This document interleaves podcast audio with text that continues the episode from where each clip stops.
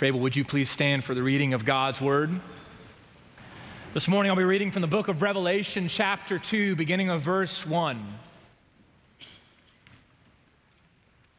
To the angel of the church in Ephesus, write the words of him who holds the seven stars in his right hand, who walks among the seven golden lampstands. I know your works, your toil, and your patient endurance how you cannot bear with those who are evil, but have tested those who call themselves apostles and are not, and found them to be false. I know you are enduring patiently and bearing up for my name's sake, and you've not grown weary. But I have this against you that you have abandoned the love you had at first. Remember, therefore, from where you have fallen, repent and do the works you did at first. If not, I will come to you and remove your lampstand from its place unless you repent. Yet this you have you hate the works of the Nicolaitans, which I also hate. He who has an ear, let him hear what the Spirit says to the churches. To the one who conquers, I will grant to eat of the tree of life, which is in the paradise of God. This is the word of the Lord. You may be seated.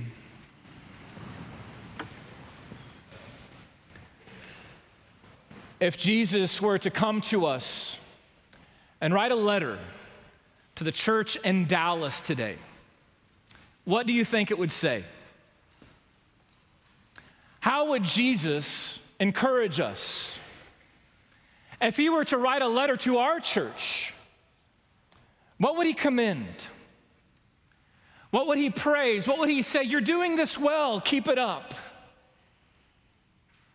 And if Jesus were to write a letter to our church today, what do you think he would rebuke? What would he call out? How would Jesus call us to repent? In the book of Revelation, John tells us that Jesus comes to him in a vision and asks him to dictate seven letters to seven churches. He writes these letters to these churches to commend them, to encourage them, to say, This is what you are doing well. But Jesus also writes these letters to these churches to call them to repentance, to rebuke them, and to say, This is what it means to truly be the church. And so, for the next seven weeks,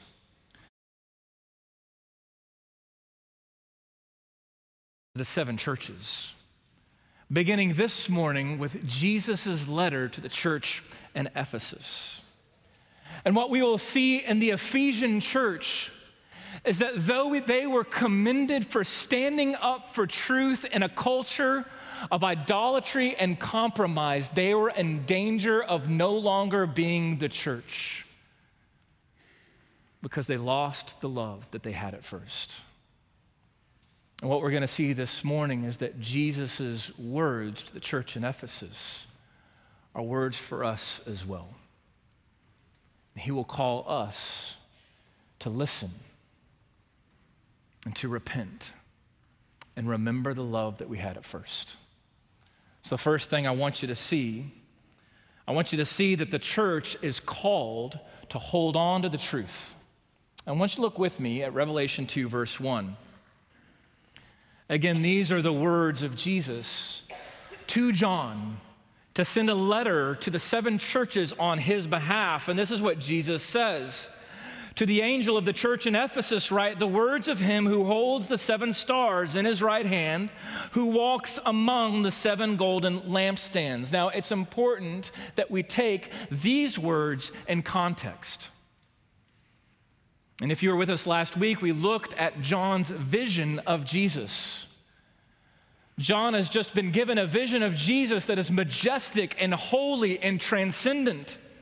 His voice is like the sound of a trumpet and the roar of many waters. We're told that Jesus is clothed in a long robe with a golden sash, that his hair was white, that his eyes like flames of fire. His feet are like bronze, his face like the shining sun. And out of his mouth comes a two edged sword, which is the very word of God. And so, as Jesus comes to John with this vision of himself, he then tells John to write down what he says and to send it to the seven churches in Asia. These seven churches were told about in Revelation 1, verse 11. If you have a Bible, you can turn there, you can just listen.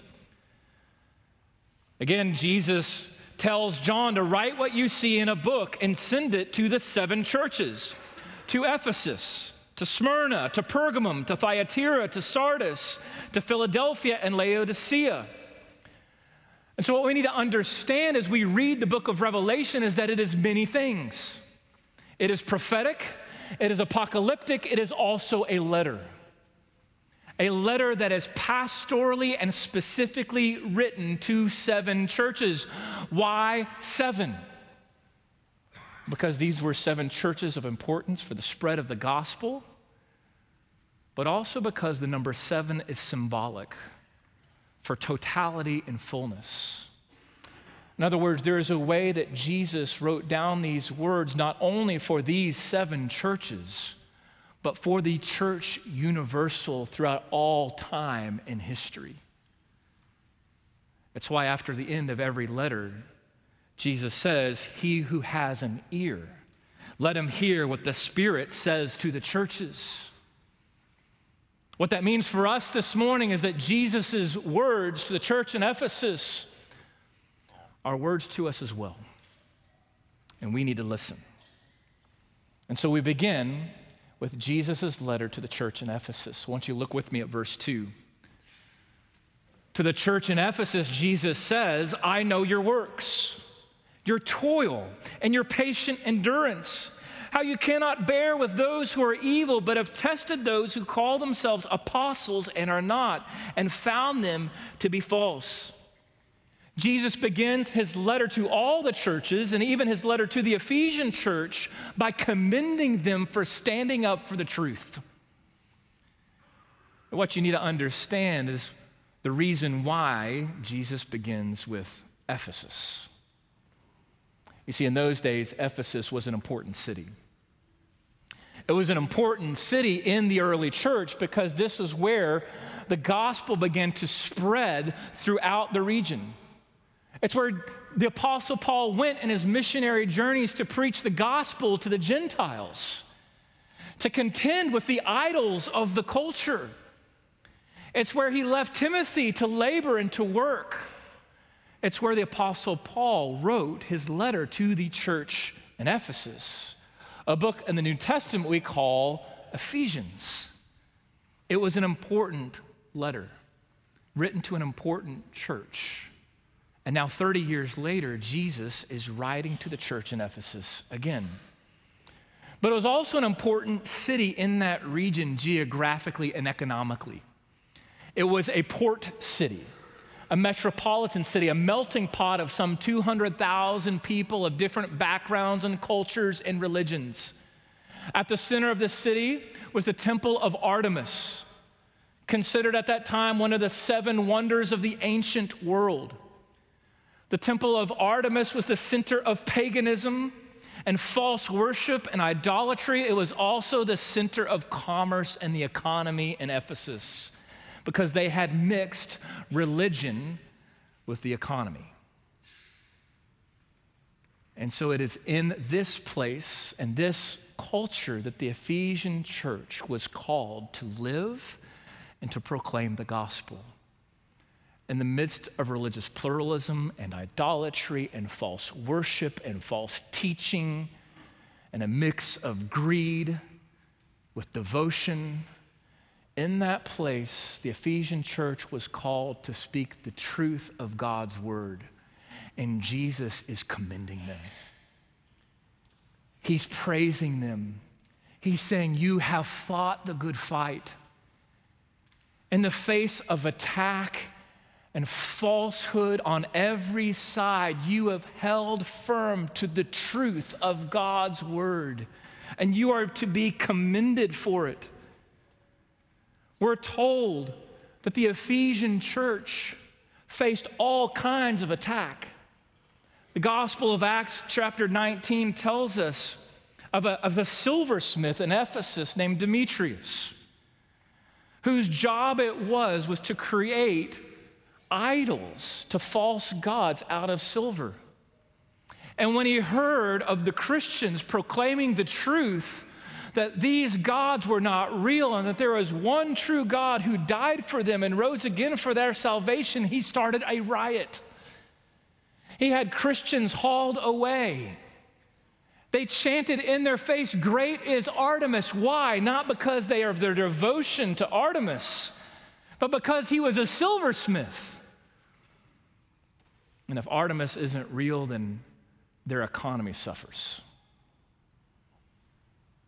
Evil was mixed in with idolatry and greed, and it plagued the Christian church in Ephesus from every side. So much so that the Apostle Paul, when he left Ephesus, he gave this command and this encouragement to the Ephesian elders before he left. He said, I know that after my departure, fierce wolves will come in from among you, not sparing the flock. And from among your own selves will arise men tw- speaking twisted things to draw away disciples after them. And so, what we see here in the book of Revelation is that everything that Paul warned the Ephesian church would happen has happened. Fierce wolves, false apostles, and teachers have proclaimed false things about God and the gospel and the world. And Jesus is praising the church in Ephesus because they, in the face of great falsehood, have proclaimed the truth. Look with me at verse 3. Jesus says, I know you are enduring patiently and bearing up for my name's sake, and you have not grown weary. What I want you to see this morning is that these words should be an encouragement to us. Because in so many ways, the church in America is facing its own Ephesian moment, isn't it? Just like the church in Ephesus, we are facing falsehood and confusion and compromise in our culture from every side. False teaching about the world, about God, about our identity, about the gospel, who Jesus is and what he's done for us. And so, here these words should come to us. They should encourage us that as the church of Jesus Christ, we are called to stand for what is true, to boldly proclaim the truth that has been entrusted to us in the midst of a culture of chaos, confusion, and compromise. And so, in a world that is confused about gender, we have a much more beautiful story to proclaim that God made humanity in his image. Male and female, he created them for the flourishing of the world. And a world that proclaims false teaching about sexuality, we have a much more b- better story to tell. That God has made marriage and sex as a covenantal picture of his unfailing love to us and to fill the world with his image bearers to proclaim the mystery of his love for the church. In a world that says that all that we see is just here by accident and has happened because of chance and evolutionary theory. We have a much more better story to tell of a God who created all things intentionally. Because he is good, he made it good to declare his glory and the work of his hands. And in a world that says that we must strive to rescue ourselves from our own plight and difficulty, we have a better story to tell that says, Our God loved us so much that he came down into our plight and our sin. He took on our flesh and he did what you and I cannot do for ourselves. He lived a sinless life and he died on the cross in our place and he rose again so that all who believe in him have life in his name. We've been called the church to stand for truth. And here we see in Jesus' letter to the church in Ephesians reason to hold on, to not give up the fight, not only to the culture outside of us, but within the church as well. Look with me at verse 6. Towards the end of his letter, Jesus says this to the Ephesian church He says, Yet this you have. You hate the works of the Nicolaitans, which I also hate. Now, the Nicolaitans weren't just outside the church, but they were actually inside it. They claimed to be followers of Jesus, but they claimed that we should give into the culture, and they allowed the culture of Ephesus to seep into the church. And they embraced idolatry and love of money and sexual immorality and political power and cultural acceptance. Does any of that sound familiar to you? Notice the strong language that Jesus uses. He says, You hate their works. And he says, Which I also hate. And as you hear that this morning, you might be asking, Well, does Jesus hate? How can he use the word hatred? But I want you to notice something. I want you to notice that Jesus hates idolatry. Jesus hates sin. Jesus hates false teaching. So here's my question for you Do you hate idolatry? Because Jesus did. Do you hate the idols of our culture and the way it wars against our hearts? Because Jesus does. Do you hate when false things are said about him and about the world? Because Jesus does. Do you hate sin because Jesus does? Well, now let me ask you a different question why? Why do you hate these things? You see, because I believe Jesus uses the word hatred here to contrast the word love. So let me ask it this way Why do you hate the idolatry of our world? Do you hate idolatry because you love Jesus more? Or do you hate it because you're afraid? Do you hate idolatry in our culture because you love the people in it who are deceived and know better? Or do you hate idolatry of a culture because you want to win a fight? Jesus uses the word hatred here because he has called us to love. And ultimately, this was the problem with the Ephesian church. The second thing I want you to know as much as we're called to stand for truth, I want you to know that a church without love is no longer the church. And what's interesting about the seven churches is that you can put them into three categories. The second and the sixth church were churches that were faithful and actually weren't even rebuked, that Jesus just told them to just keep going and don't give up the fight. The three churches in the middle were churches that were filled with faithful followers of Jesus with a mix of Christians who had given in and compromised to the culture. And so to these churches, Jesus writes to purify themselves and to make them single minded. It's only two churches the first and the last, that Jesus says are actually in danger of losing their status of being a church. The last is the church of Laodicea. Their problem is that they were lukewarm. And if you've grown up around church, maybe you've heard this before that it was to the church in Laodicea that he said that you are neither hot nor cold. And so, for that reason, I will spit you out of my mouth. But you see, it was also the first church, the church in Ephesus, that was in danger of losing their identity as a church. What was their issue? It wasn't that they were lukewarm, no, they were passionate. But in their passion, their love had grown cold. Look with me at verse 4. Jesus says, But this I have against you that you have abandoned the love you had at first. In their fight for truth, the Ephesian church lost their love. Notice what Jesus says. You abandon the love that you had at first. And you ask, well, why is that such a big deal?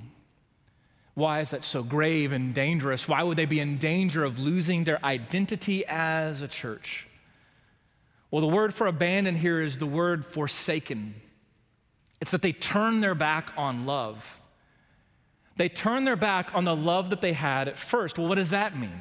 What is the love that they had at first?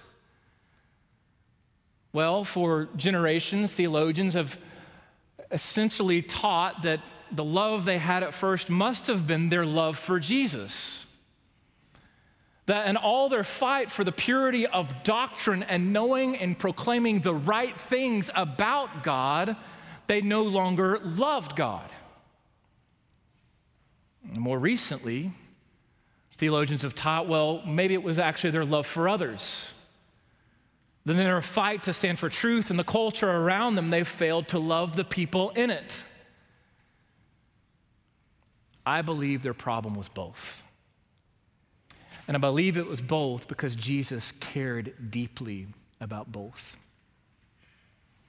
As Robbie said this morning, we're told in the Gospels that a young lawyer went up to Jesus and he asked him a question in order to put him to the test. And the Gospel of Matthew tells us that this lawyer comes to Jesus and says, Teacher, which is the great commandment in the law? In other words, Jesus,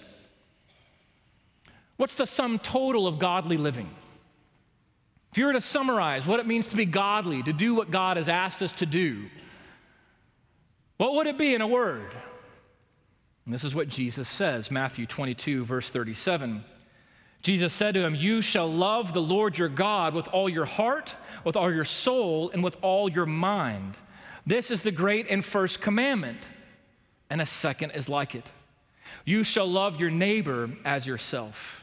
On these two commandments depend all the law and the prophets. In other words, what Jesus says is that all that we believe and all that we have been called to do can be summarized in one word love.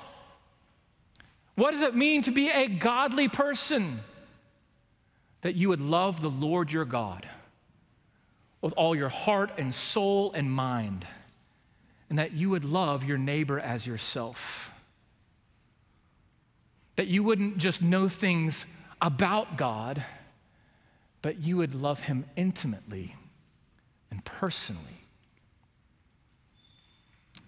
And that you wouldn't just proclaim things about God, but you would live out that proclamation in the way that you have been called to love your neighbor as yourself. And you might ask, well, who's my neighbor? It's a great question. It's actually a biblical question. People have asked for centuries. And Jesus makes it clear that for starters, your neighbor is everyone in this sanctuary this morning. But it doesn't end there.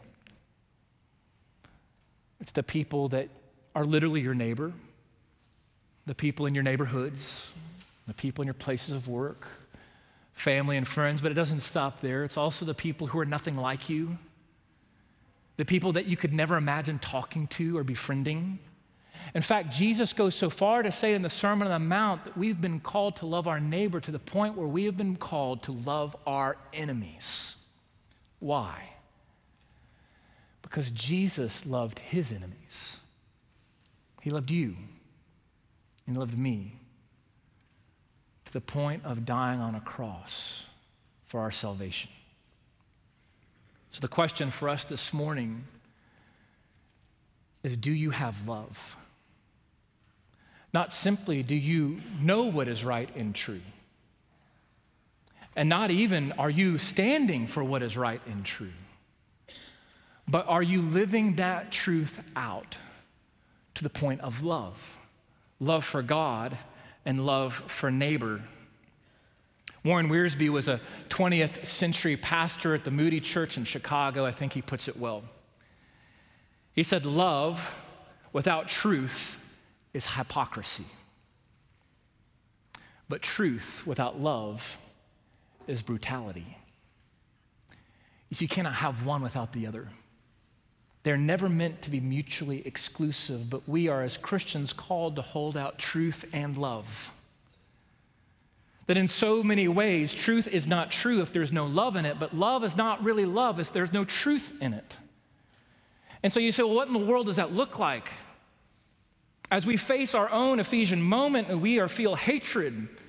We're called bigots, and we feel threatened by the falsehood of our world. How are we supposed to have truth and love? I want you to hear the words of the Apostle Paul in his letter to the Ephesian church. Ephesus, Ephesians 4, verse 14, in Paul's letter to the Ephesus church. Knowing all that they faced, even hearing reports of his own disciples being arrested and hauled off, these are the words of Paul. He says that we may no longer be children tossed to and fro by waves and carried about by every wind of doctrine, by human cunning, by craftiness and deceitful schemes, rather, speaking the truth in love. We are to grow up in every way into Him who is the head, into Christ. What is Paul's solution for holding out the truth of doctrine in a world that hates it? Speak the truth in love. It is not just the words that we say that make us countercultural, it is the love with which we proclaim them. It is love that makes us different in a world filled with hatred. It is love that makes us different, that though they hate us, we say, Jesus loves you. And we are called to hold truth and love together. Why? Because that is the essence of who Jesus is. He is the way, the truth, and the life. And He is the embodiment of love poured out for us. So, how do we do this? What does this actually look like? Well, if we want to love the Lord our God with all of our heart and soul and mind, and love our neighbor as ourself, and we want to stand for truth in the midst of a changing and chaotic culture, the only way we can do that, the third thing I want you to know, we must never forget who holds on to the church. Look with me at verse 5. Jesus says this to the Ephesian church. He says, Remember, therefore, from where you have fallen, repent and do the works you did at first. In other words, remember where you came from. Remember who you belong to. Remember who it was that rescued you. Remember who you were before he came into your life. In other words, you were just like them, lost and dead in your transgressions. And it's only because you've been redeemed by Jesus that now you know the truth and can proclaim it to the world. And so I want you to hear what the Apostle Paul again wrote to the Ephesian church some 30 years before. What does it look like for the church in Ephesus to remember from where they had fallen? Well, this is where they fell from. 30 years before, Paul wrote these words Ephesians 1, verse 15. For this reason, because of I've heard of your faith in the Lord Jesus and your love toward all the saints. Did you hear it? This is where they fell from. 30 years before, the Ephesian church held on to faith and the truth of Jesus and love. And now, 30 years later, they had forgotten the love that they had at first. And Jesus is calling them to go back, to remember the love that they had at first, to repent. And then to us in verse 7, this is what he says He who has an ear, that is all of us who hear his words this morning, let him hear what the Spirit says to the churches. To the one who conquers, I will grant to eat of the tree of life, which is in the paradise of God. And so here is the question for us this morning What is it that we need to hear from Jesus? And what does it look like to be conquerors? We need to remember the one who conquered for you and for me.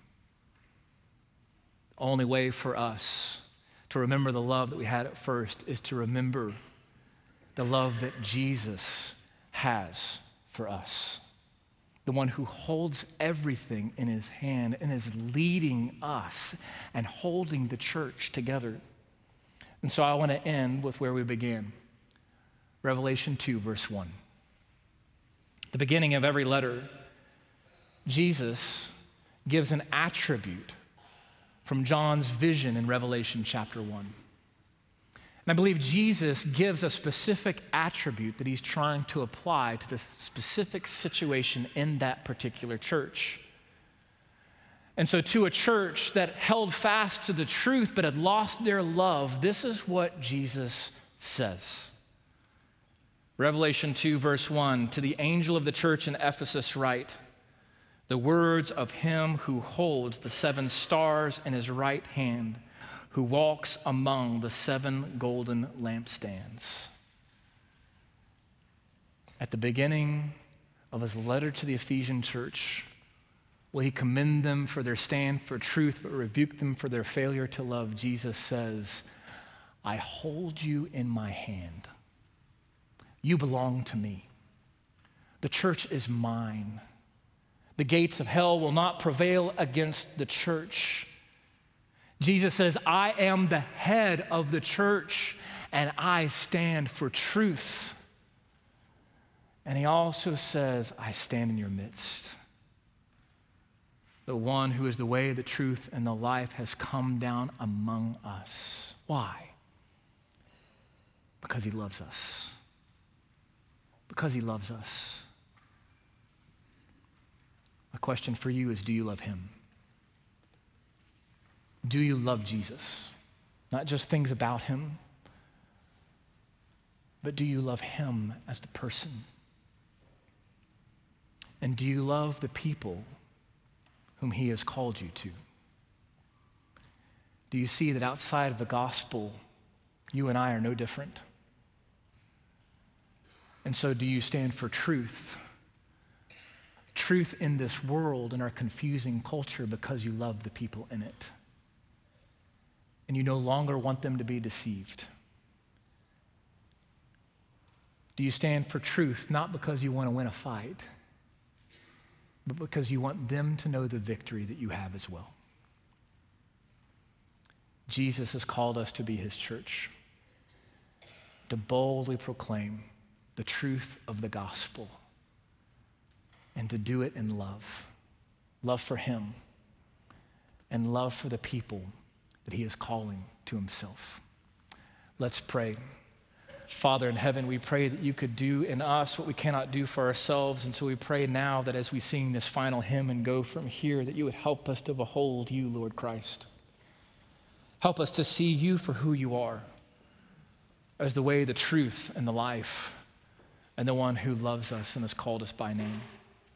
We pray that you would help us now to walk wisely and boldly in our world and to speak the truth in love.